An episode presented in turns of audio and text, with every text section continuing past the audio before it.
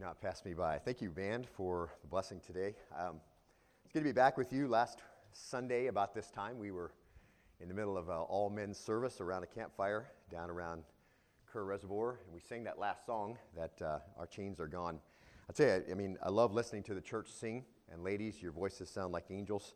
But there's something about listening to men sing, My chains are gone, I've been set free, and that, that is a blessing beyond all other. Men, would you agree? That's a marvelous thing to hear, uh, to know the impact that godly men will have on our society, amongst our children, amongst uh, our, their wives, and in their influence. So it's a blessing to be together. We were able to get set apart a little bit uh, so we don't come apart and uh, able to spend some time just having fun and enjoying one another's company and fellowship and sharpening one another. And then a time around the Word of God. Daniel was uh, a fantastic, brought a very important message for us. And then a time of singing as Alex us. So just a big blessing. Anyway, if you are uh, here today, you've got little ones, and some of them exited already, but up through grade four, and you'd like for them to be downstairs, they can be dismissed. For the rest of you, turn to your copy of God's Word, 1 Corinthians chapter 16. 1 Corinthians 16. Talk a little bit about planning today as we really approach the end of this, uh, of this book, this letter that Paul has written uh, with the intent, of course, to move right into 2 Corinthians.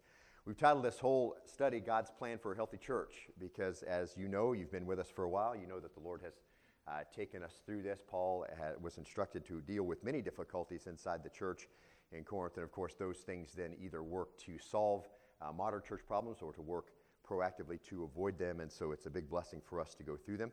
This next section, chapter 16, really we've titled Income, Itinerary, and Instructions. So, three sections there, really handholds to help you grab a hold of of what we're going to teach and, and maybe come away with some, uh, some things that can help you as you move into your life this week. And so we're in chapter 16, uh, really 1 through 24.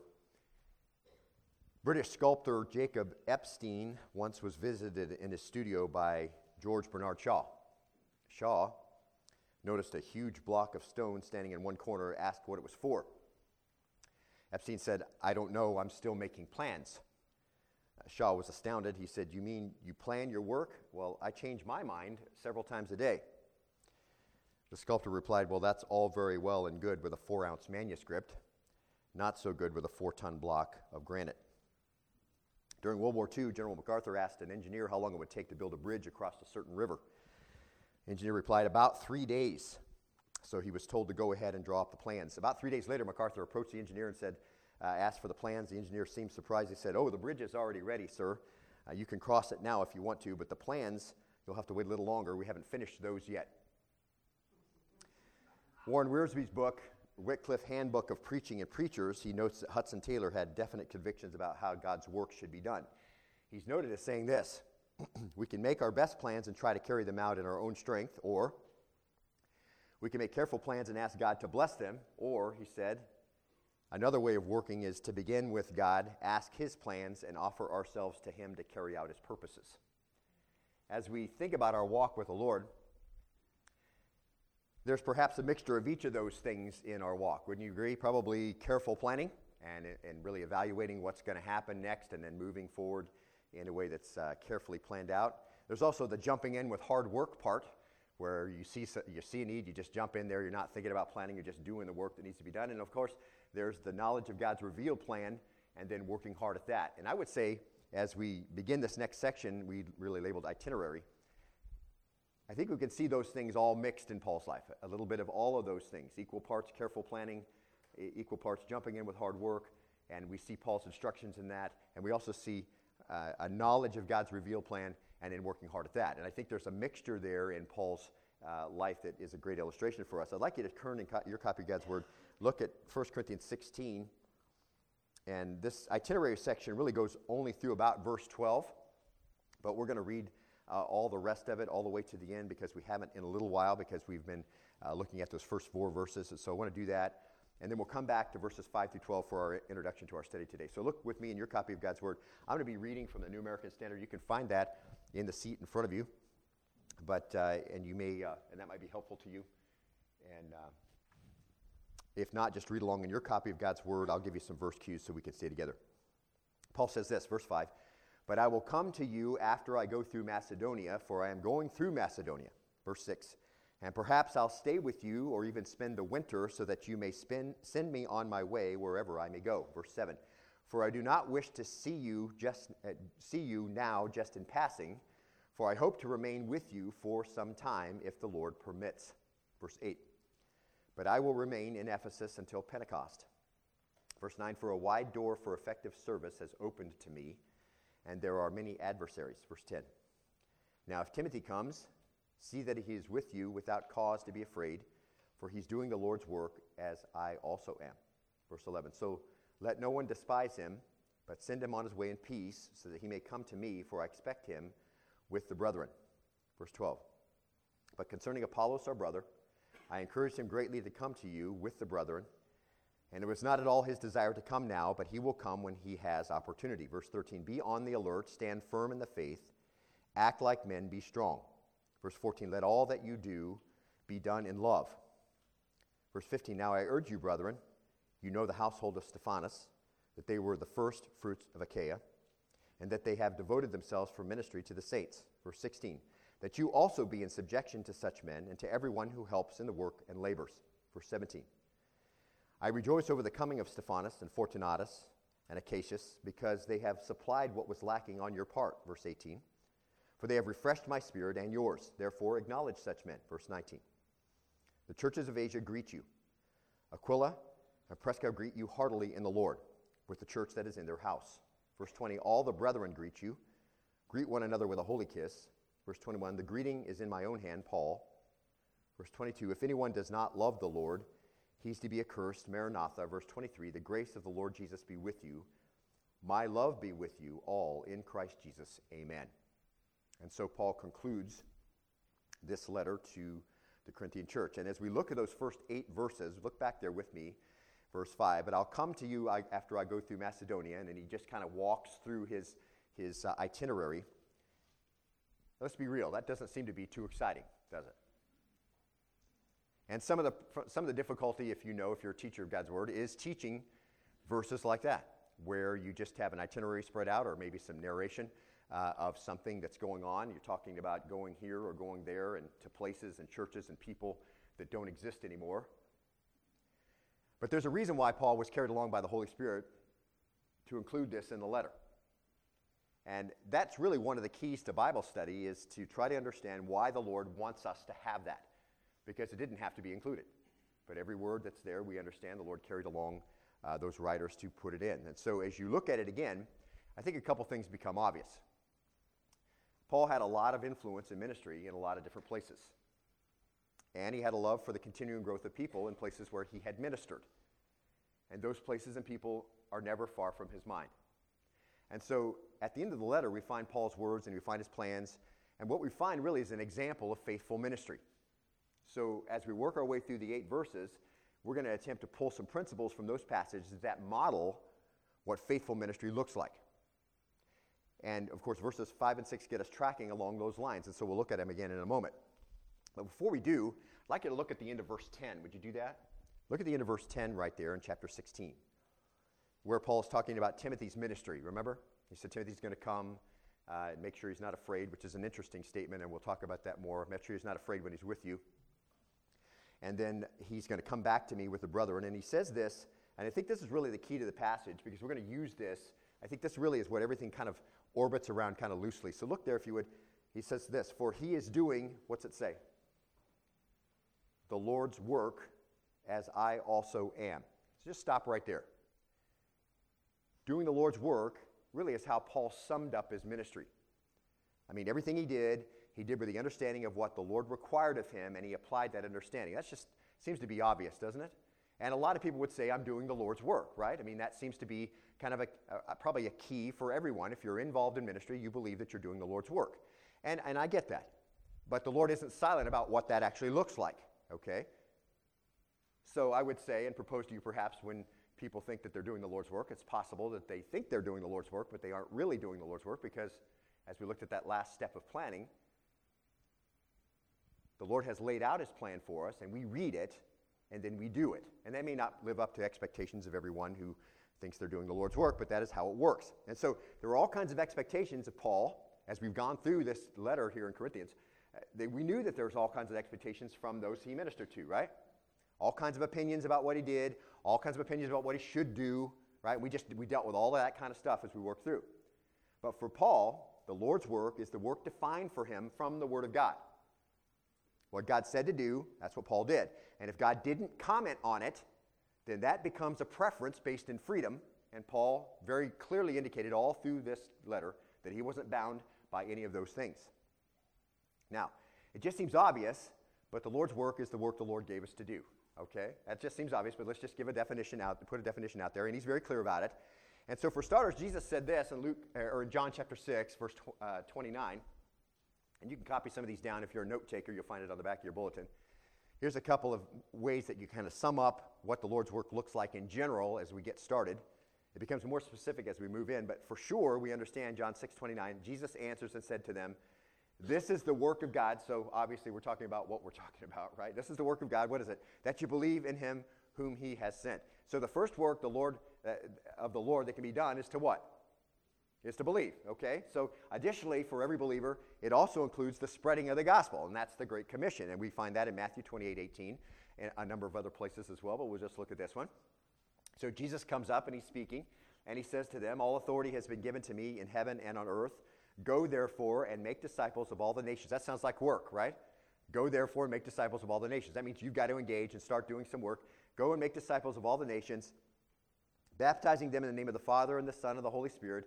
Verse 20, teaching them to observe all that I commanded you, and lo, I'm with you always, even to the end of the age. So, if you're going to do the work of the Lord, uh, and you're going to honestly do it, you're going, and it's going to be classified as work. First thing, you're going to have to believe. Second thing, uh, to have it honestly classified as the work of the Lord, you're going to be needing to spread the gospel. So that's not just a couple of people. That's not just the leaders of the church or people that you know have the gift of evangelism. That's everybody, right? So you've got that job, I've got that job, you've got neighbors across the fence, you've got uh, people you're ministering to, you've got people around you in work. All those kinds of things, there, those are places the Lord set up. You've got an opportunity to do where I can't go, and I have an opportunity to go where you can't go. But the idea there is the work of the Lord, if, to have it honestly classified as the work of the Lord, you've got to be spreading the gospel, and you're going to follow that up with teaching them how to be a disciple. So not just the one, but both. Okay, so you're modeling that by your life, you're actually engaging in that with your words. And so uh, we can see that those things are for sure things the Lord has given us to do, would be classified as the work of the Lord. Paul certainly involved in both of those. And then as we move on, we can see also the great commandment kind of falls in there too, doesn't it? John 13, 34. A new commandment I give to you that you love one another, even as I have loved you, and that you also love one another. That seems like an active work to be involved, right? I mean, it's going to be something besides fuzzy feelings because we've already looked at 1 Corinthians 13, and we know love is not just some emotion, it's actively involved in meeting needs. So, love is a verb in the, in the New Testament. And so, he says, A new commandment I give to you, that you love one another, even as I have loved you, that you also love one another. By this, all men will know that you're my disciples if you always go to church on Sunday. Right? By this, all men will know you're my disciples if you're a deacon. By this, all men will know you're my disciples if you play in the praise band, teach Sunday school, whatever. No. By this, all men will know that you're my disciples if you have love for one another. So if you're working with the work of the Lord, then you'll be loving, and that's a verb. Additionally, as we've seen, it includes the one another's, doing the one another's to each other, bearing one another's burdens and all that. That's the way you express love to each other. It includes the, the use of spiritual gifts based in love. We saw that in 1 Corinthians 13, and many, many other things specifically. And those who serve the church in the position of pastor and deacon, th- there are specific labors the Lord has given to them, work they have to do that's not included in work others have to do. And always, that's the ruling principle in the life of any person and in the pattern and direction of any ministry is, is doing the work of the Lord. As Hudson Taylor indicated, uh, what the word says, uh, that's what we do. And it is very specific uh, in what we're supposed to do. Now, doing the work of the Lord as a comment finds its way into much of what Paul had to say to other people.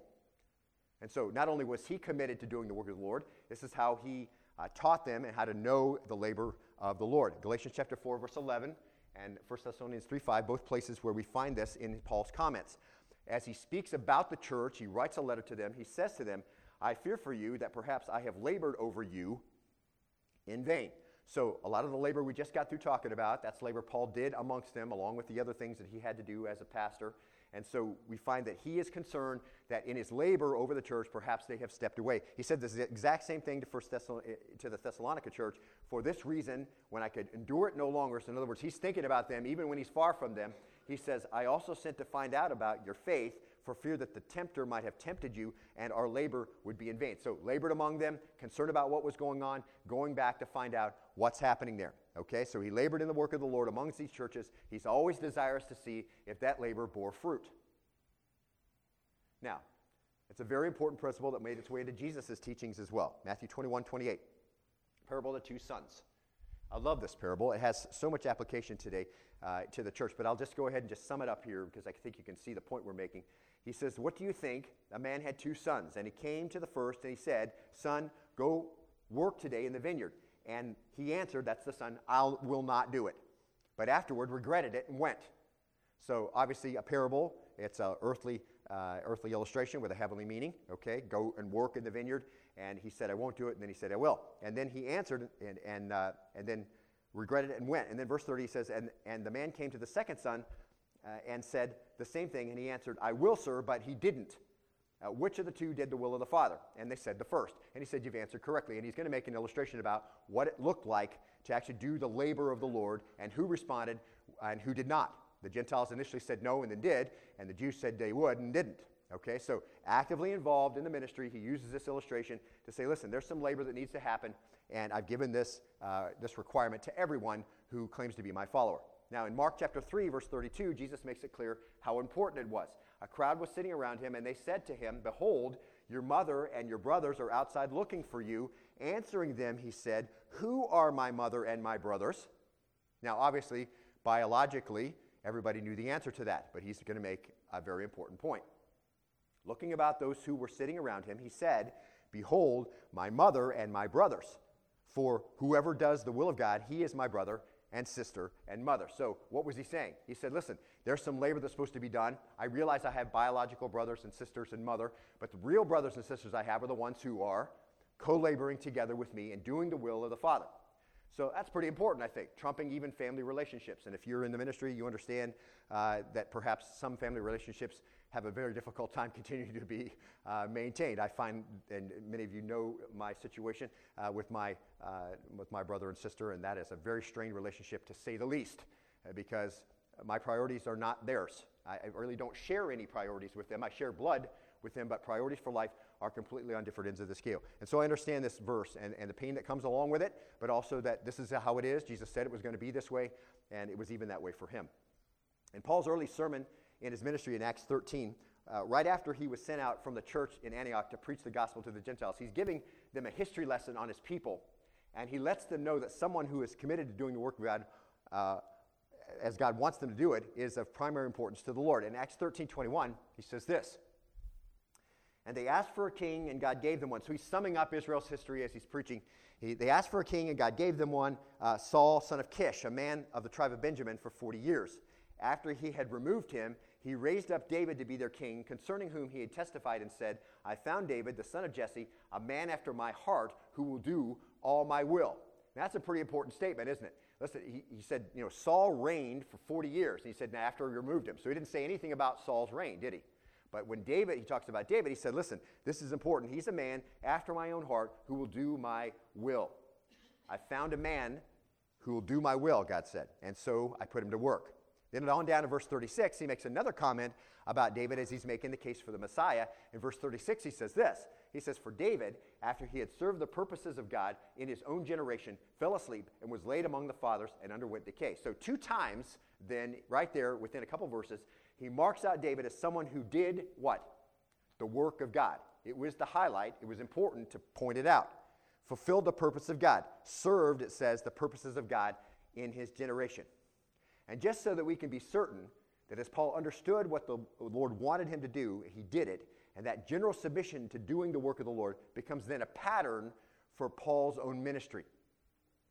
And it's not always immediately clear, see, where that work will take place or what that ministry will look like. And we can see by Paul's changes in his plans as we look through uh, the New Testament from time to time that he, he didn't always know what the future would be and how it would work out.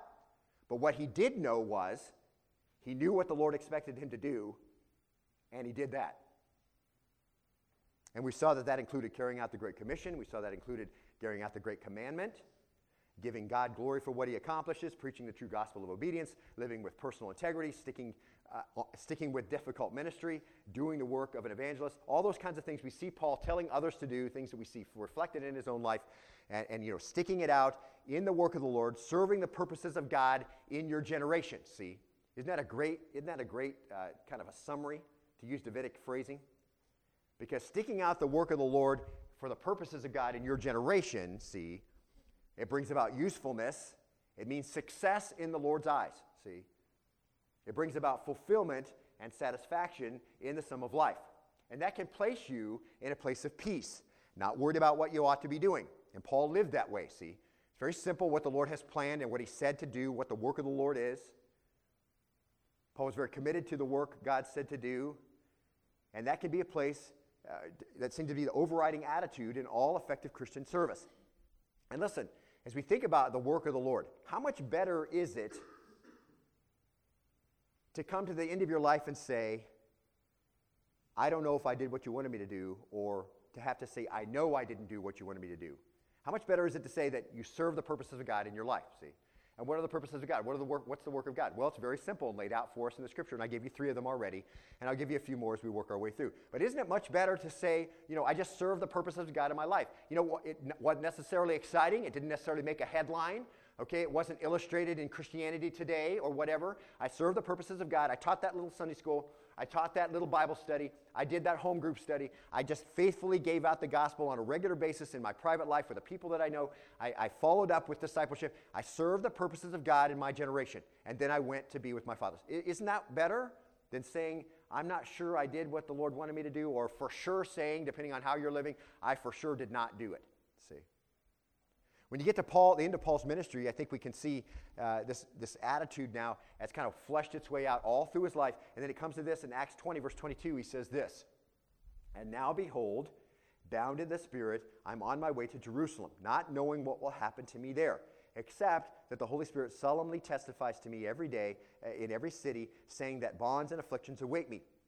And, and then you think, but you're going anyway? I mean, and then Paul says, yeah, I don't consider my life of any account as dear to myself. So I'm not concerned with my own self preservation.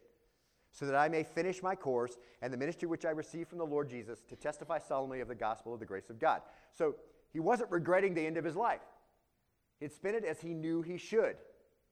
He did the work of the Lord in his generation, just like David did. And beloved, oh, that you could see that early as a believer in life, okay? It doesn't have to make headlines. It doesn't have to be some special thing that everybody draws notice of. Listen, serving the purposes of God faithfully in the ministry God's given you, understanding what He says to do, and just doing those simple things, that is pure satisfaction in life. And when you get to the end of your life, and every time you celebrate a birthday, then you get a little bit older, that's not a, that's not a time where you can be depressed, right? Because you've invested your life over your lifespan doing the work of the Lord. That's very satisfying. And Paul, he didn't care. He's, he knows he's going to come to affliction. He knows he's going to come to bonds. And he's going anyway. Why? I just want to do the work the Lord wants me to do. That's all I'm concerned about. And on the upside, your life probably won't come to the end of its life like Paul's did. Okay? So you don't have that to worry about if that could encroach in. But I would, I would propose to you that if you've committed yourself to doing just the simple things the Lord's required for you to do, the work He's given you to do, that you're not going to be, you wouldn't be worried about that anyway. So He's not regretting it. See? And it's very simple. And any successful servant of God realizes that satisfaction and joy are going to come when they focus on opportunities with consistency and faithfulness. Just do the work the Lord's given you to do, okay? And that can place you in a place of peace. Not worried about what you ought to be doing because you're already doing what you ought to be doing, okay? It becomes that pattern of life for yourself. And as a footnote, I think it's important to realize that it really doesn't appear that either Paul or Jesus felt they had to do everything in the world that they could possibly do. Okay? I think that's important to realize too. You can't do that, and I can't do that. I can't do everything. I mean, I could apply myself to every single thing I could possibly do, but I don't think that's what the Lord's calling me to do. He's given me a certain gift set, and I'm I, I, employ those, that gift set in doing the work of the Lord. He's given you a different gift set, and you're employing that. See, and together we accomplish the work of the Lord. You faithfully, me faithfully. That's how it works. See. So I don't think you see any kind of model where Paul does everything he could possibly do. They just focused on ministry that was consistent with the work God wanted them to do. And so uh, you only really ask one question Does this fulfill the work God's given every believer to do? And if you're living consistently inside the revealed will of God, then God will make sure you know what your opportunities are. And if there's a need and it's about furthering the kingdom and you can fill it, then you already know the answer, right? I mean, if you're doing the work of the Lord and it's described for you very clearly, and there's a need and it fulfills the kingdom purpose and you can do it, then what's the answer for you? Absolutely. I need almost every head needs to be going like this. And I, am not saying that you're not serving, okay? But that, that's an important thing to connect, okay? If you're going to do the work of the Lord, then you're not going to just be sitting back saying, okay, Lord, show me what the work of the Lord is. If you're living inside the revealed world, uh, will of God, you'll already see some needs. And guess what, beloved? If you can meet the need, then you plug yourself in. That's a no brainer, okay? Then you can get to the end of your life and, and somebody can say about you, you know, you serve the purpose of God with your whole entire life. And that's really what you want to do, right? That's what that's the only thing that's going to matter at the end. So very simple, see. And you know, and I would just say this: we've seen a lot of our students uh, from Liberty here at Berean learn that lesson early, which we're so grateful. There's so many students who've connected. So, and, I would just say this: you know, it's one thing to be in your life in your life career, and then you're plugged in, giving your life away. That's something else when you're you're kind of in transition, like you're a student and you're coming and whatever. But you know what we found? A lot of students not waiting for some future date to start ministry. Okay? You know, when you finish, you, you know, when you graduate, when you move back, whatever. You know, focus on a ministry that furthers the kingdom, serve with consistency and faithfulness. And I'll tell you over the years as I've put on staff at different churches, I always ask, particularly if it's a young person, so what did you do while you were in college? Where, where were you plugged in? What ministry did you do? And listen, if the answer is, well, I was just kind of really focusing on my education, I didn't do much ministry, it's pretty much not going to get the job. All right? Because listen, throughout your life, you can serve the purpose of God wherever you are. And if it's your life purpose to do that, if you've understood that the Lord's given you some jobs and you got to be plugged in, then that's what needs to be happening, see? So, now, I, I told you that's the introduction, okay? So, look at verses 5 and 6. And, and, this really gets us tracking along those lines.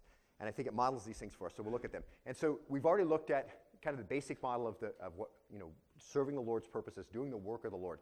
And Paul says, Timothy's doing the work of the Lord as I also am. So if that's the case, and we understand that it is, if Paul says that Timothy's doing the work of the Lord and I'm doing the work of the Lord, then we can see then as we look at what he's doing, that can become a model for us, right? And so that's how I took verses 5 through 12, and it just went from, oh man, what am I going to do with this, to, oh, I don't think I have enough time to deal with all of this. See? And so I, I hope it's encouraging to you as it was to me as I went through this study. Look at verses 5 and 6. We'll read them and then we'll comment on them. Paul says this But I will come to you after I go through Macedonia. For I am going through Macedonia. Verse 6 And perhaps I'll stay with you or even spend the winter so that you may send me on my way wherever I may go. Stop right there. Uh, in general, as we see Paul's comments, we realize just obviously that um, he wants to go back to Corinth. He's separated from them. He's in Ephesus right now writing this letter, but he wants to go back to Corinth. That's just obvious. And he says he's going to come. And of course, in chapter 4, verse 19 of 1 Corinthians, uh, it seems to indicate that Paul's intent was to follow shortly after Timothy and visit the Corinthian church. That seems to be what he's uh, inclined to believe is going to happen. But God changed Paul's plans. Paul ended up staying in Ephesus for a lot longer period of time than he thought he was going to initially, and we'll look at that. But, but I think the first principle we can see from Paul's life uh, in doing the work of the Lord is the continued investment in people. In a, in a church environment, particularly in the, new, in, in uh, the modern world, in the Western world, where the average pastor stays two years, doesn't seem to line up too well with, with Paul's, with Paul's in, interest in investment in ministry. Here's the thing Paul was still concerned for the welfare of the people he had shared the gospel with and discipled and loved years before. He's still concerned about them. He was invested there. Those folks and those churches were never far from his mind. Paul was still invested in the work of the ministry that he'd already completed. And, you know, as I think about that, as this is part of my ministry model, it is part of what I have done as well. I've had the privilege of pastoring. This is my third church I've been able to pastor. I've invested my life in people over the years in Florida and up in, West, in Western New York State. You know, those people I still connect with. And if I see something happening in their life, either through social media or whatever, I, I feel like I've earned the right as an overseer for them to type a message to them and say, hey, what's going on? And I think some of you guys who are in ministry, you've done that as well. You're still connected. I think that's a very important thing. And, and, you know, if you've had your Sunday school classes and you've had your, you, have overseen some small groups, you know, these people as they move out from you, listen, you've earned, you've earned the right, and, and also it is your obligation to continue to encourage them. So you've connected with them, you discipled them, you brought them along, and that still is part of your ministry. And I see that as an example with Paul. It's a continued investment in people over time. See? And that's really the second thing we see in verse 6. It's the second principle is this. Take your time. Paul says, I'll stay with you uh, or even spend the winter with you. You know, I think we can find if you're doing the work of the Lord, it's not a sprint. I think everybody would agree with that. It's not a sprint. I think we think it could be a sprint, but it never is a sprint. It's a marathon. It takes time to invest in people. It takes time to earn trust. It takes time to earn credibility. It takes time to outlast your critics. It's no secret that there were many in Corinth that didn't like Paul. I mean, we saw that over and over. We're going to see it in 2 Corinthians as well. People who didn't like Paul, they didn't like what he did, they didn't like how he did it, didn't like his preferences. They took issue with him on a regular basis. They thought that you know, that speaking uh, unkindly to Paul was exactly what they were supposed to do. That was their spiritual gift of criticism. So they did that on a regular basis. Does that seem to matter to Paul? No. Did he still come back? Yes. Is he still interested in, in ministering to them? Yes. Even in the midst of difficult times? Yes. There's many there that didn't like Paul. They gossiped about him. They undermined his teaching. They belittled him. It didn't matter. He says, I'm going to come back. I'd even like to spend the winter with them. It seems like if, if we were in Paul's place, that would be the last place you'd like to spend the winter, okay? You'd like to go somewhere peaceful. How about the mountains? You know, a little snowfall, you know, read your Bible, we're in front of the fireplace. No, Paul said, look, I'd like to spend the winter with you, even though there was many there who opposed him. In 1 Corinthians 4.18, Paul says this. Now some have become arrogant, as though I were not going to come to you. So they're like, he'll never come back. I mean, we created such a caustic environment for him that he would never want to come back. He's not going to come back. He doesn't want to face us. But I will come to you, Paul says, soon, if the Lord wills, and I shall find out not the words of those who are arrogant, but their power. Verse 24, the kingdom of God does not consist in words, but in power. Verse 21, what do you desire? Shall I come to you with a rod or with love, with spirit of gentleness? Paul says, I'm going to come. I've given you the teaching. You understand how it's supposed to work. I put it to work. I'm going to come and spend time with you. You know, this take your time. The work of the Lord is continued investment of people, and it requires some time. Even after Paul came the second time, so we know he came back and visited them shortly after Timothy did, uh, longer than he thought it was going to be, but he did come. And so in 2 Corinthians 13 1, in, in fact, look there with me. Turn, hold your, your finger here. Look at 2 Corinthians 13 1, if you would. It's an important passage. So Paul's now he taught them for 18 months. He went away from them. He's been in Ephesus. He goes back and visits them. He comes away again, and then he writes them this letter, okay? So he's been there twice now. This is the third time I'm going to come to you. So he's getting ready to come to them again. In his mind, that's his plan. So, first 2 Corinthians 13 1. This is the third time I'm coming to you. Every fact is to be confirmed by the testimony of two or three witnesses. I have previously said, when present the second time, that the, and though now absent, I say in advance to those who have sinned in the past and to all the rest as well, that if I come again, I'll not spare anyone.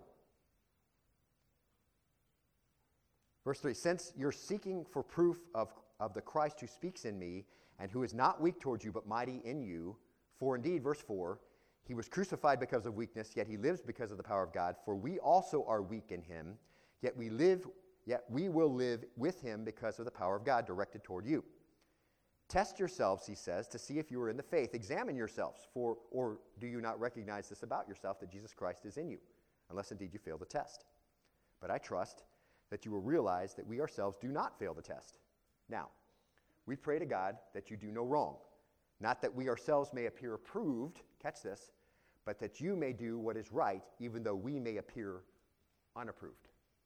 So Paul's going to go back. He's going to wade back into a continuing saga of of uh, you know, dynamic drama. Okay? He's not worried about it, is he? It's like Christ lives in me. Test it. Make sure He lives in you. I want to deal with believers. Paul says, make sure that you're, make sure you're born again. Uh, the Holy Spirit's going to witness there and see. Listen, I'm going to come and listen. And I don't care if you approve me. I'm not coming to make sure that you approve me. I'm coming to make sure you don't do any wrong, even though you don't approve me. So here's Paul. Long-term investment. He cares about what's going on in the church. He understands it's a difficult ministry. He's going to go spend some time. And he's not even concerned whether, when he gets all done, that they like him or that they approve him or even think he's doing a good job. What's his main concern? That they don't do any wrong. Just wants to make sure that he has the time to give the word out. He's still dealing with those who oppose him, see? And yet he says, even if I may appear unapproved, my desire is for you to do no wrong. So Paul wants to take his time because he's invested in these churches. He, he gave out the gospel. He loves them. He's discipling them. He's doing the work of the Lord, uh, of the Lord. And this is what that looks like. See, Timothy's doing the work of the Lord, as I am also. And then we can see what his plans are, and we can see what that looks like. Okay, in a very basic way, in a very servant-like heart. And, he, and at the end of verse 6, he gives our third principle on what that work of that Lord looks like. So look back then, if you would, for, to uh, 1 Corinthians chapter 16. Look at verse 6 he says this. So, first, first uh, thing we see in Paul's life, the work of the Lord is a continued investment in people. Secondly, take your time. It's going to take some time. And the third thing is this help others get invested. Paul says, I'm going to come and I'm going to stay with you for the winter and so that you may send me on my way. And that word send, aorist, active, subjunctive of the verb propempo. This is an important word. It has to do with equipping for a journey.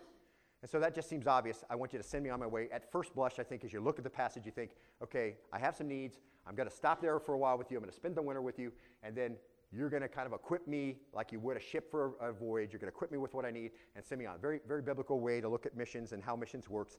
And so I think that that has to do with that. But there's also uh, some application of this word that has to do with coming along with. So this propempo uh, in this in this aorist active subjunctive is that you know perhaps you'll come with me. That's part of the equipping is you're coming along and doing it with me. And the subjunctive mood is the mood of what? That's contingency. Okay, so there's some possibility about whether or not they'll get invested. So as we can see, the attitude that's there at Corinth, that's not surprising to us, is that he's going to show up and perhaps they're going to be invested and send him. Perhaps they won't. There's some contingency there. He's like, but I'm going to come. I'm going to spend the winter so that you may, that's the, that's the whole subjunctive part, you may send, perhaps, you, perhaps you're going to do this, you'll send me on my way. You'll get invested, okay? So here, of course, he's expecting them to take care of his needs as he does the work, but, but not as an obligation, not as not begrudgingly. You know, he, I want you to send me. It's sending is the form of joyful equipping for a journey because you're invested in it too. See, that's what Paul wants.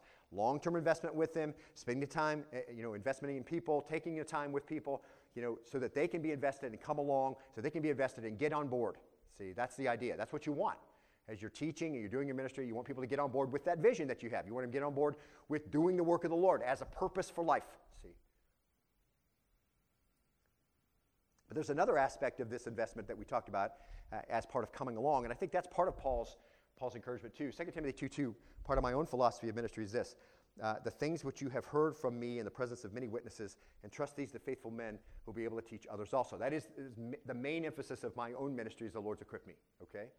And so uh, I think this is po- a very important part here of this send me on my way or, uh, you know, this whole equipping for the journey and coming along. Timothy was the beneficiary of this investment that Paul made.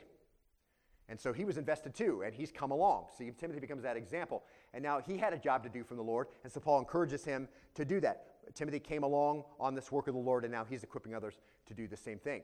Okay, so the idea then, um, as Paul comes, he's going he's gonna continue to invest, he's going to take the time, and he wants others to get invested too. That's, that's part of the outcome of the work of the Lord, is others catch the vision and they want to do it too. Okay? And then Paul ends this section, he says, that you may send me on my way, and then he says this Look at that verse. He says, wherever I may go. And that's how he ends verse 6. So again, Paul wasn't sure whether or not the, where the Lord would have him go. I mean, in his mind, he had some plans. In his mind, he had some, some goals of where he was heading. See? And, uh, but there was, there was some question about whether or not the Lord would take him there. So he just says, Listen, I'd like to take you along. I'd like you to be equipping me. I'd like you to buy in, uh, wherever that may be. So he didn't know where he was going to go, but there was no question of what he would be doing when he was there, right? Because it was going to be the same exact thing. Now look at verse 7. And with that verse, we're going to begin to close up for the day with some, with some thoughts that kind of help you put this together. Look at verse 7. He says this For I do not wish, for I do not wish to see you now just in passing, For I hope to remain with you for some time. Again, here's this if the Lord permits. He'd already been with the church plant for 18 months. He wants to go back, even though it was and continues to be a difficult ministry. And he's going to go back to Macedonia, too. I mean, think about Acts chapter 16. I mean, as you read through Paul's ministry, and we've looked at that uh, before, so it's not unfamiliar to you. I mean, Philippi, Thyatira, Paul and Silas are thrown in jail. So that wasn't, I don't think, as we looked at general ministry, you know, approach that that would be considered a successful ministry from a modern ministry perspective. You went and did your ministry and you got tossed in jail. But that's what happened to Paul. And so uh, as he gets to Thessalonica, what happens there? Well, a mob attacks him. So that didn't seem to go so well. And Paul, you know, making friends, influencing people, that doesn't seem to be going uh, with Carnegie too well. I'm not sure uh, that works so well there. So difficult ministry. He's going to go back. You know, when he goes to Berea, you know, that started well, right? He gave the message. They went home, studied the scriptures, and, uh, and then all the people from Thessalonica showed up and, you know, influenced everybody very negatively, and so he gets tossed out of Berea. So anyway, that's the ministry of, of the Macedonian ministry. He goes, I'm going to go back. Does that sound like something you'd want to do? Let's go back there where it just went so well. It was swimming, you know. Difficult ministry, but it didn't matter to Paul, see, because he was doing the work of the Lord. And he cared about those he administered to. He cared enough to correct them and love them and give, them give himself away for them and to go back and spend the time that it took, whatever it took. See?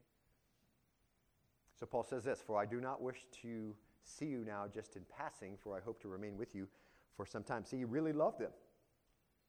And, and that's the love that comes from Christ, isn't it? Because they certainly didn't reciprocate that love. It's doing the work of the Lord, loving in the midst of hard times, and in unreciprocated love and unreciprocated appreciation. See, and as we saw, just investing long term. And he again defers to the Lord's plan. He says, if the Lord permits. I don't, wa- I don't wish to see you just now in passing, for I hope to remain with you for some time if the Lord permits. Again, you know, Paul always deferred to God's plan. Put some number four, leave it in the Lord's hands. I mean, he knew what he was supposed to do. He knew what he thought he was supposed to do, but he always had an awareness that the Lord had the last say. And so he's just going to go, he's going to spend the time, he's going to take the time with people, he's going to help others get invested, and then he's just going to leave it in the Lord's hands. And so as we think about that this morning, think about this. You know, principle number one uh, the work of the Lord is a continued investment in people. If, if Paul says, Timothy's doing the work of the Lord, I'm also doing it. What was Paul doing? Continuing investing in people, going back even to difficult ministries, sticking with it long term, you know, making sure that people get on board, help them to catch the vision, outlasting your critics, whatever it took for Paul. He didn't, he didn't care because he was just doing the work of the Lord. He got to the end of his life, and you know he's talking to the Ephesian elders there in the last part of Acts, and he just says, "Listen, I, I don't care. I'm going to Jerusalem. I understand what's going to happen. It doesn't matter. I'm just going to complete the work the Lord's given me to do. That's his number one purpose. Just continuing to do the work of the Lord." Number two, take your time. It's going to take some time. It's not, it's not a sprint, it's a long term marathon, and long term investment over time produces the results the Lord uh, would have done. Whether that's results of people getting on board or results of people now being uh, held accountable for what they heard, it, it, doesn't matter because you're just doing the work, okay? As you go out and spread the gospel, you know, you are shining light perhaps on really, really hard, unripe fruit. Or you may be shining the light on fruit that's ready to be picked. But that really isn't your concern. The out, that back part isn't your concern, is it? The, the front part's your concern, which is carrying out the Great Commission, right? And carrying out the Great Commandment and believing. See, th- those are the things that you have to do. And then, as the Lord specifically spells out requirements for those who are in certain positions, they have to do those things too. And as we see, you know, commandments given by the Lord to love and all that, listen, we follow through with that. But the bottom line is, it's on our end, we do what we're supposed to do. It's not what happens on the other end, okay? On our end, we do what we're supposed to do. Take your time. Number three, help others get invested. Number four, leave it in the Lord's hands. So as we think about the work of the Lord, and as you think about this, we're just kind of getting, getting our feet wet here. And you're not sure what you should do. First of all, you need to realize, and we've said this many times before, especially as we went through our spiritual gift section. Okay, listen, realize he has a ministry for you to do. That's just obvious. We, we've seen the commands, they apply to everyone. And if he has a ministry for you, work for you to do, then he wants you to know and experience that work. Okay? I mean, that's just, that's just one to one. Obviously, he has ministry for you to do, and he wants you to experience it. Okay? He's, he's given you a job to do. He said many times in his parables, he's going to come back. He's going to see the servants who are doing what they're supposed to do. He's going to see the servants who aren't doing what they're supposed to do. And there's going to be different dealings with both. Okay? So just do the work. He's given it to you. Obviously, he wants you to know and experience it. And you can look into the Word and see it modeled in passages like this. See? And they don't seem too exciting, and they probably won't make the news, but it's just faithful ministry, okay? And just follow that model. Now, I'm going to give you an illustration. We're going to close with this. And, and you, I've read it to you before, it's been many years ago. This is from uh, Donald Grey Barnhouse's commentary on Romans called Man's Ruin. Man's Ruin. And he, I love this passage. It is um, very enriching. I, I hope it's enriching to you. I think it has really to do with, with the way this works, okay? The way I think this, as we understand the ministry that comes from the Word and how it's going to be applied. So just, in, just to be encouraged as we, as we close out with this. Barnhouse says this we will suppose a case of a man who loves violin music.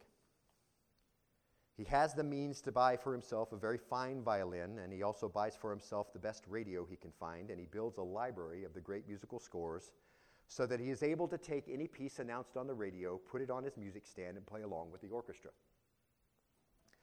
The announcer says that Mr. Ormandy and the Philadelphia Orchestra are going to play Beethoven's Seventh Symphony. The man in his home puts the symphony on his stand he tunes his violin from what he hears coming from the orchestra. The music that comes from the radio has obviously been picked in advance. It's going to come to him through the radio. Ormandy is going to follow the score just as Beethoven wrote it. The man in his living room starts to scratch away with his violin part. He misses beats, he loses his place, he finds it again, he breaks a string, he stops to fix it, but the music just goes on and on and he finds his place again. And he plays after his fashion until the symphony has ended. The announcer names the next work that's to be played, and the man at home puts that music on his rack. And day after day, and week after week, and month after month, and year after year, he finds pleasure in scraping his violin along with the violins of the great orchestras. Their music was picked out in advance. What he has to do is learn to play in their tempo, in their key, and follow the score as it's been written in advance. If he decides he wants to play Yankee Doodle when the orchestra is in the midst of Brahms' number, there's going to be dissidence and discord in the man's house, but not in the great orchestra hall. After several years of this, the man might be a fairly credible violin player and may have learned to submit himself utterly to the scores that are written and follow the program as played. Harmony and joy come from his submission and his cooperation. So it is with the work of God. It is rolling towards us and unfolding day by day as He's planned it before the foundation of the world. Isn't that exactly what we were told in Scripture? That He has picked out good works for us and laid them up before the foundation of the world. There are those who might fight against it and are ultimately cast into outer darkness because He will not have His heaven, in His heaven, those who proudly resist Him. This cannot be tolerated any more than the authorities would permit a man to bring his own violin into the great orchestra hall and start to play Mendelssohn when the program calls for Bach. The score of God's plan is set forth in the Word. And in the measure that I learn it and I submit myself to it and seek to live in accordance with it, I shall find myself in joy and in harmony with God and His plans. If I set myself to fight against it or disagree with that which comes forth, there can be no peace in my heart or life. And if my heart, if in my heart I seek to play a tune that is not the melody that the Lord has for me, there'll be nothing but dissonance. Even when we are out of tune, it doesn't mess up the sovereign orchestra. It just brings discord to our own home willingness to submit and focus and serve with your life and to get in line with the work He has for you is learning to play the same tune that the eternal God plays and to play it in the way the eternal composer wrote it and meant it to be played. Isn't that great? As you think about your involvement in the work of God, Paul says to Timothy, He does the work of the Lord, as I do also. It's going on just in your little world. But the Lord planned it out long before all of this. See, good works laid out before the foundation of the world that you should walk in them. And then He gives the, you the plan, what it looks like. He says, Here it is. Take up your violin and begin to play that music. And yes, you won't do it very well at the beginning. And you make a ton of mistakes. And you just keep after it. And you keep looking back. What am I supposed to do? What are my, what's my job? If I get to the end of my life and they say, will they say he served God his, the purposes of God with his life, with her life. It's only going to happen if this is what we're doing, see? It's not going to happen if we're just kind of doing our own thing. Listen, the people at Corinth that bucked Paul, they don't find themselves in a very pretty place here. And they don't find great company around themselves, do they? No, you just see Paul saying, I'm going to go back and I'm going to keep on keeping on with them. Even, if, even after the third, on the third visit, I still have to go back and there's still going to be people who, who are resisting Paul. It doesn't matter. Long term ministry to them. Doing what is laid out for Paul to do, and he just does it over and over again. That's it, see? And by the end of your life, you know, hopefully we'll get pretty good at it. Just kind of doing the work of the Lord. Hopefully we'll get very good at easily sharing our faith. When we get an opportunity, it should, be, it should come right off our tongue. Beloved, you know, if you have that heart mindset that this is the, the work the Lord's given me to do, I'm going to walk in it, then you're going to figure out a way to, to deliver that in such a way that people can hear it and get saved. That's why when we baptize people here, they, they fill out a whole the, the testimony for the first time. Before I'll baptize someone, they have to write out their testimony, complete. And the goal is, and I give them a form that helps them put it together, but the goal is this when you finish your testimony, someone else should be able to get saved after they heard it. See, people, we, we fill our testimonies with all of our personal life stuff, and we forget that th- there's this gospel that changed us. We get it because we're changed, but other people don't get it because they don't hear the gospel. You understand? So we model our life, we get our life in a position so we can be useful for the master.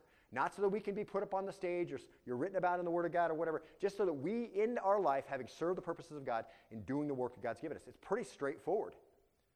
We just start and do it. And that's what I'd say for you to do. Obviously, the Lord's equipped you. Obviously, there are needs. If you look at that need, you see it serves a kingdom purpose, and you can meet it, that's a no brainer. Put yourself in it. And many of you have done that, and I'm not saying that you haven't by teaching this way. I'm just saying this is the way this works, okay? And as I look at this, this section, I realize we could just look at that and say, oh my goodness, it's mindless. How can I possibly get anything out of it? But Paul says, listen, I'm doing the work of the Lord, and so is Timothy. So would that look like, Paul? Okay, I'm going to go spend the winter with people who don't even like me. And I'm going to continue to invest in them because I love them. And it's not even, maybe not even reciprocated. It doesn't really matter. Because I'm just going to do the work the Lord's given me, just laid out very simply. And so that's my encouragement to you as we, as we come back next week. Lord willing, we will jump back into this and move our way through it. But I think we've laid the foundation so you can see uh, perhaps what that work of the Lord looks like. Hopefully, that can modify maybe whatever it is that you thought the work of the Lord was before, uh, so that it is conformed to this image, that you might close out your life in such a way that people could say, they, He served, she served the purposes of God with their life in their generation. Let's close in a word of prayer. Lord, we thank you today for an opportunity to be in your word. We're so grateful to have it. We are encouraged by it uh, brought to a place where we can uh, come to a point where we can look at our own life and say, okay, uh, do I line up with this? You know, how, you know, who do I relate with most? Is it the ones who opposed Paul, who don't find a very, uh, a very uh, admirable position in the word? Is it the ones who, who, uh, who submitted and did what Paul wanted, what taught them to do? Lord, I pray that we'll be conformed to those correct images.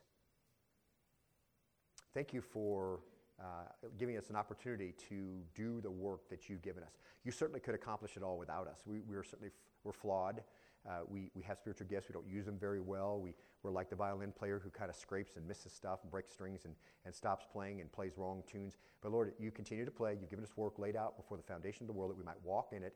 Lord, I pray that we'll continue to conform. Look at our lives now. Where are we plugged in? Are we doing the work the Lord's given us to do?